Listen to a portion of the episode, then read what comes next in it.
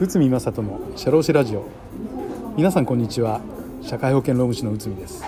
えー今回もコラボ企画で実はですね米沢先生と一緒に今レストランにいますそうなんですよ。あの皆さんこんにちは。えっと社労士の米沢と申します。今日はですね、なんとあの収録ということで、あの内海先生の事務所にあのお邪魔させていただいて、なんとその後あの素敵なレストランを予約いただいて、今はですねここ何階でしたっけね？42階42階のなんなんともおしゃれな。あの夜景がすごく綺麗なんですよね。ええあのこういう時にね音だけっていうところがあすいませんありがとうございます恐れ入りますありがとうございますちょうど今ですねお酒が運ばれてきまして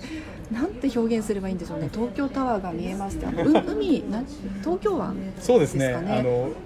レインボーブリッジが正面が見にえて、はい。あの全面ガラス張りで今ライティングがすごくてですねあのなんとも大人なムムーディーで ちょっと私たち緊張しながら こう撮ってるところですじゃあまずは乾杯しましょうね。じゃあはい乾杯,、じゃあ乾杯今日もよろしくお願いします。はいよろしくお願いします。で今日のテーマはあの上司の理想像っていうところでちょっと内海先生にいろいろ質問したいなというふうにはい。思ってるんですね。えで今日あのちょっと内海先生の事務所にお邪魔させていただいて、はい。内海先生のこう部下部下と言っていいんでしょうかね職員さんへのスタッフ。さんへの接し方をちょっとちらっと見させていただいた時に、はいあの内海先生はね私に見られてるって思わずにいつものあの行動されたと思うんですけれども すごく丁寧なんですよ。ちょっとあのこのスタンド FM を撮るということで写真を撮ってもらおうということで、内線で呼び出されたんですけどちょっと来てじゃなくてあのお忙しいとこすいません。あのちょっと来てもらってもいいでしょうかっていう。全然そんな風に言ってたんだ。はい、はい、言恥ずかしいい。らっしゃいましてすごくびっくりしたんですけれども、はい。やっぱり尊敬される上司っていうのはその日常の、あすいません、はい。ありがとうございます大丈夫です。はい。はい、ちょうど今ですねお食事が運ばれてきました。はい、前菜ですね。はい、ですね。はい。で本当にねこの音配信っていうのが、うん。あの食事をお見せできないのがちょっと残念なんですけど本当に可愛らしいあの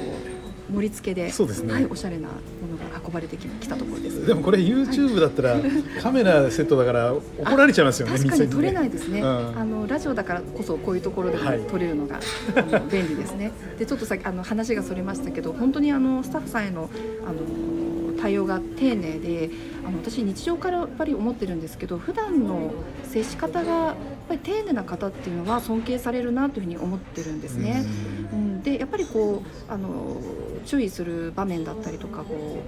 うちょっとお怒るシーンっていうのもきっとあると思うんですけれども、日常すごく丁寧でこう謙虚なあの姿勢で接せられてるとあの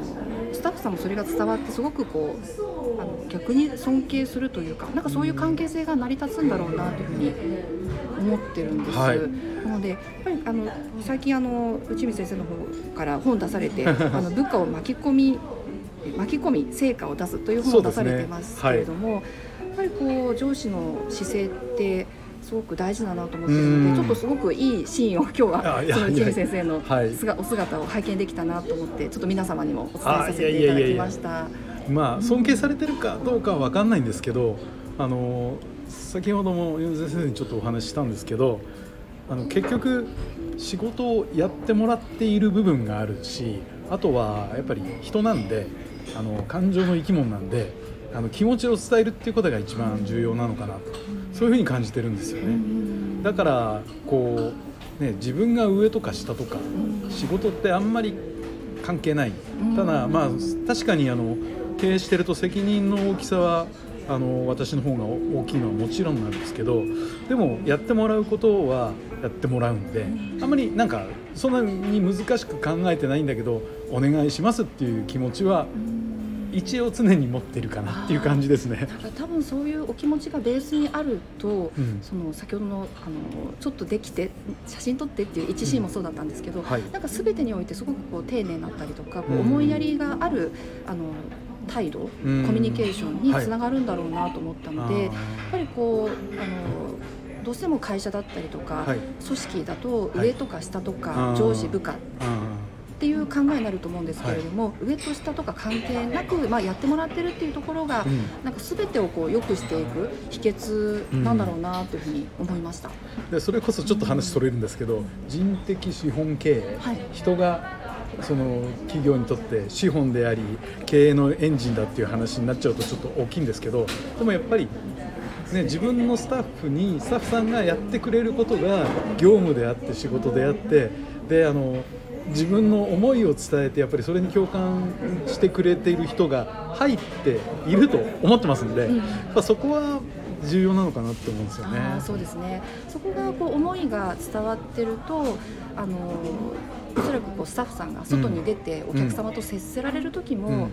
あのそういうこう会社の姿勢というかはい。出てきますので、はいうん、すごくあの重要なところになってくると思うんですね。こうチーム先生の事務所はいとしてはい。名刺交換されたりとか、コミュニケーション取られてますので、はい。うん、その内海先生の思いが伝わってるっていうのはすごく重要ですし、その先ほどね人的資本の話じゃないですけど、はい。皆さんがお仕事することでその会社が成り立ってきますので、やっぱり人っていうのは重要ですね。ですよね。こう簡単にはいかないところもたくさんありますけれども。気が照れるな いえいえ。照れますよ先生いやいや本当になんかいい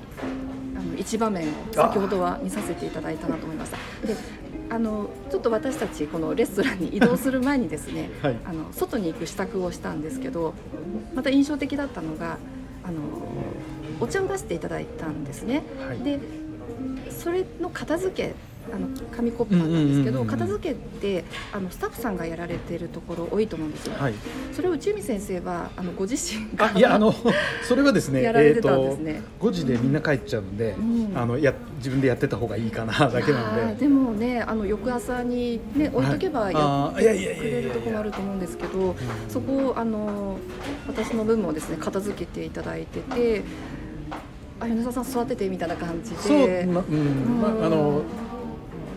仕事してるんで、うん。まあそのぐらいは別にいいかないとやーでもなかなかそこってあの上司たるものメンツがとか思ってる方はあえてやらない方も多くいらっしゃると思うんですよね。そんなところまでやると自分の威厳がなくなるとか。いやいやいやいや威厳なんてあってなくてそんなのは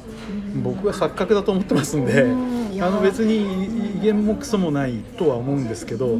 ただまあ、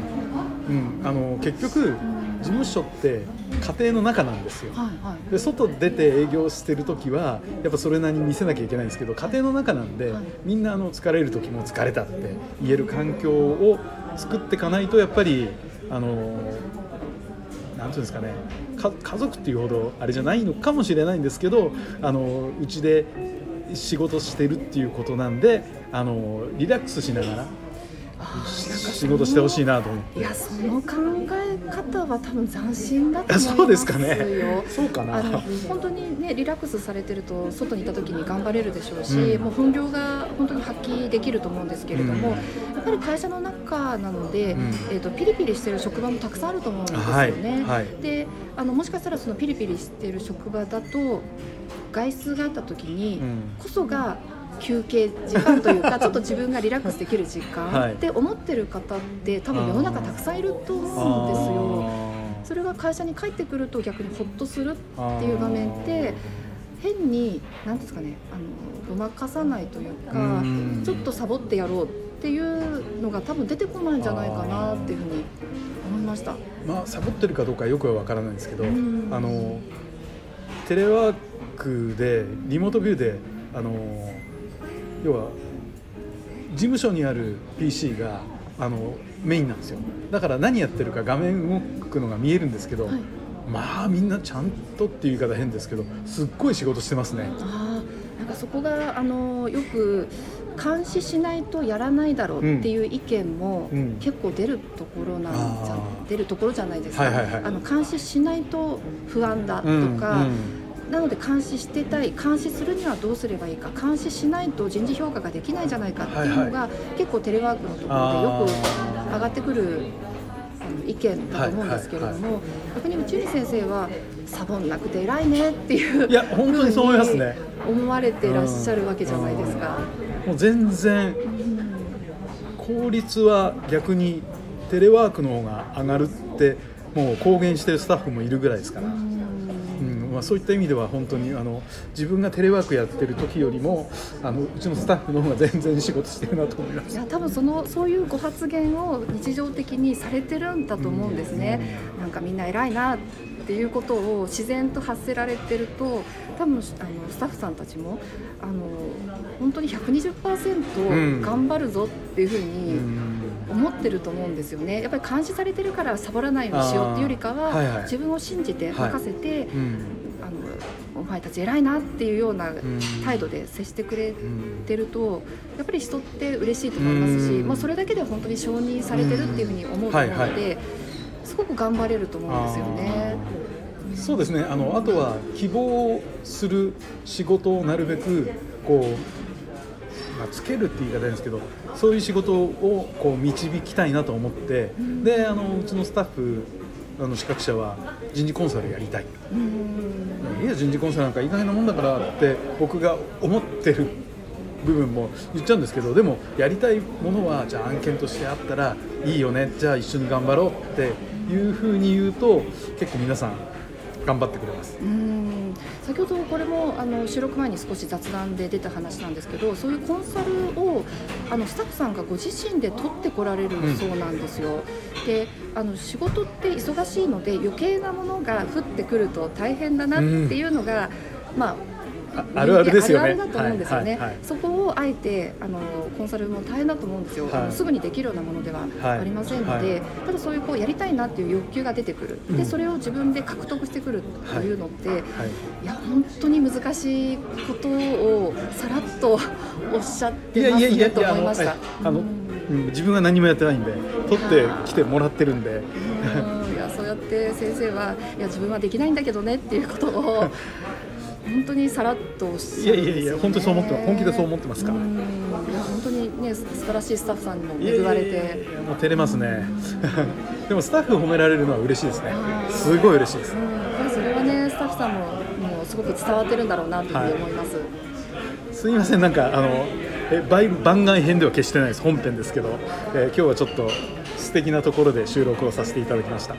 はい。じゃあこの後も引き続きちょっと食事を楽しみたいと思います、そうですね。はい。はい。どうもありがとうございました、はい、ありがとうございました。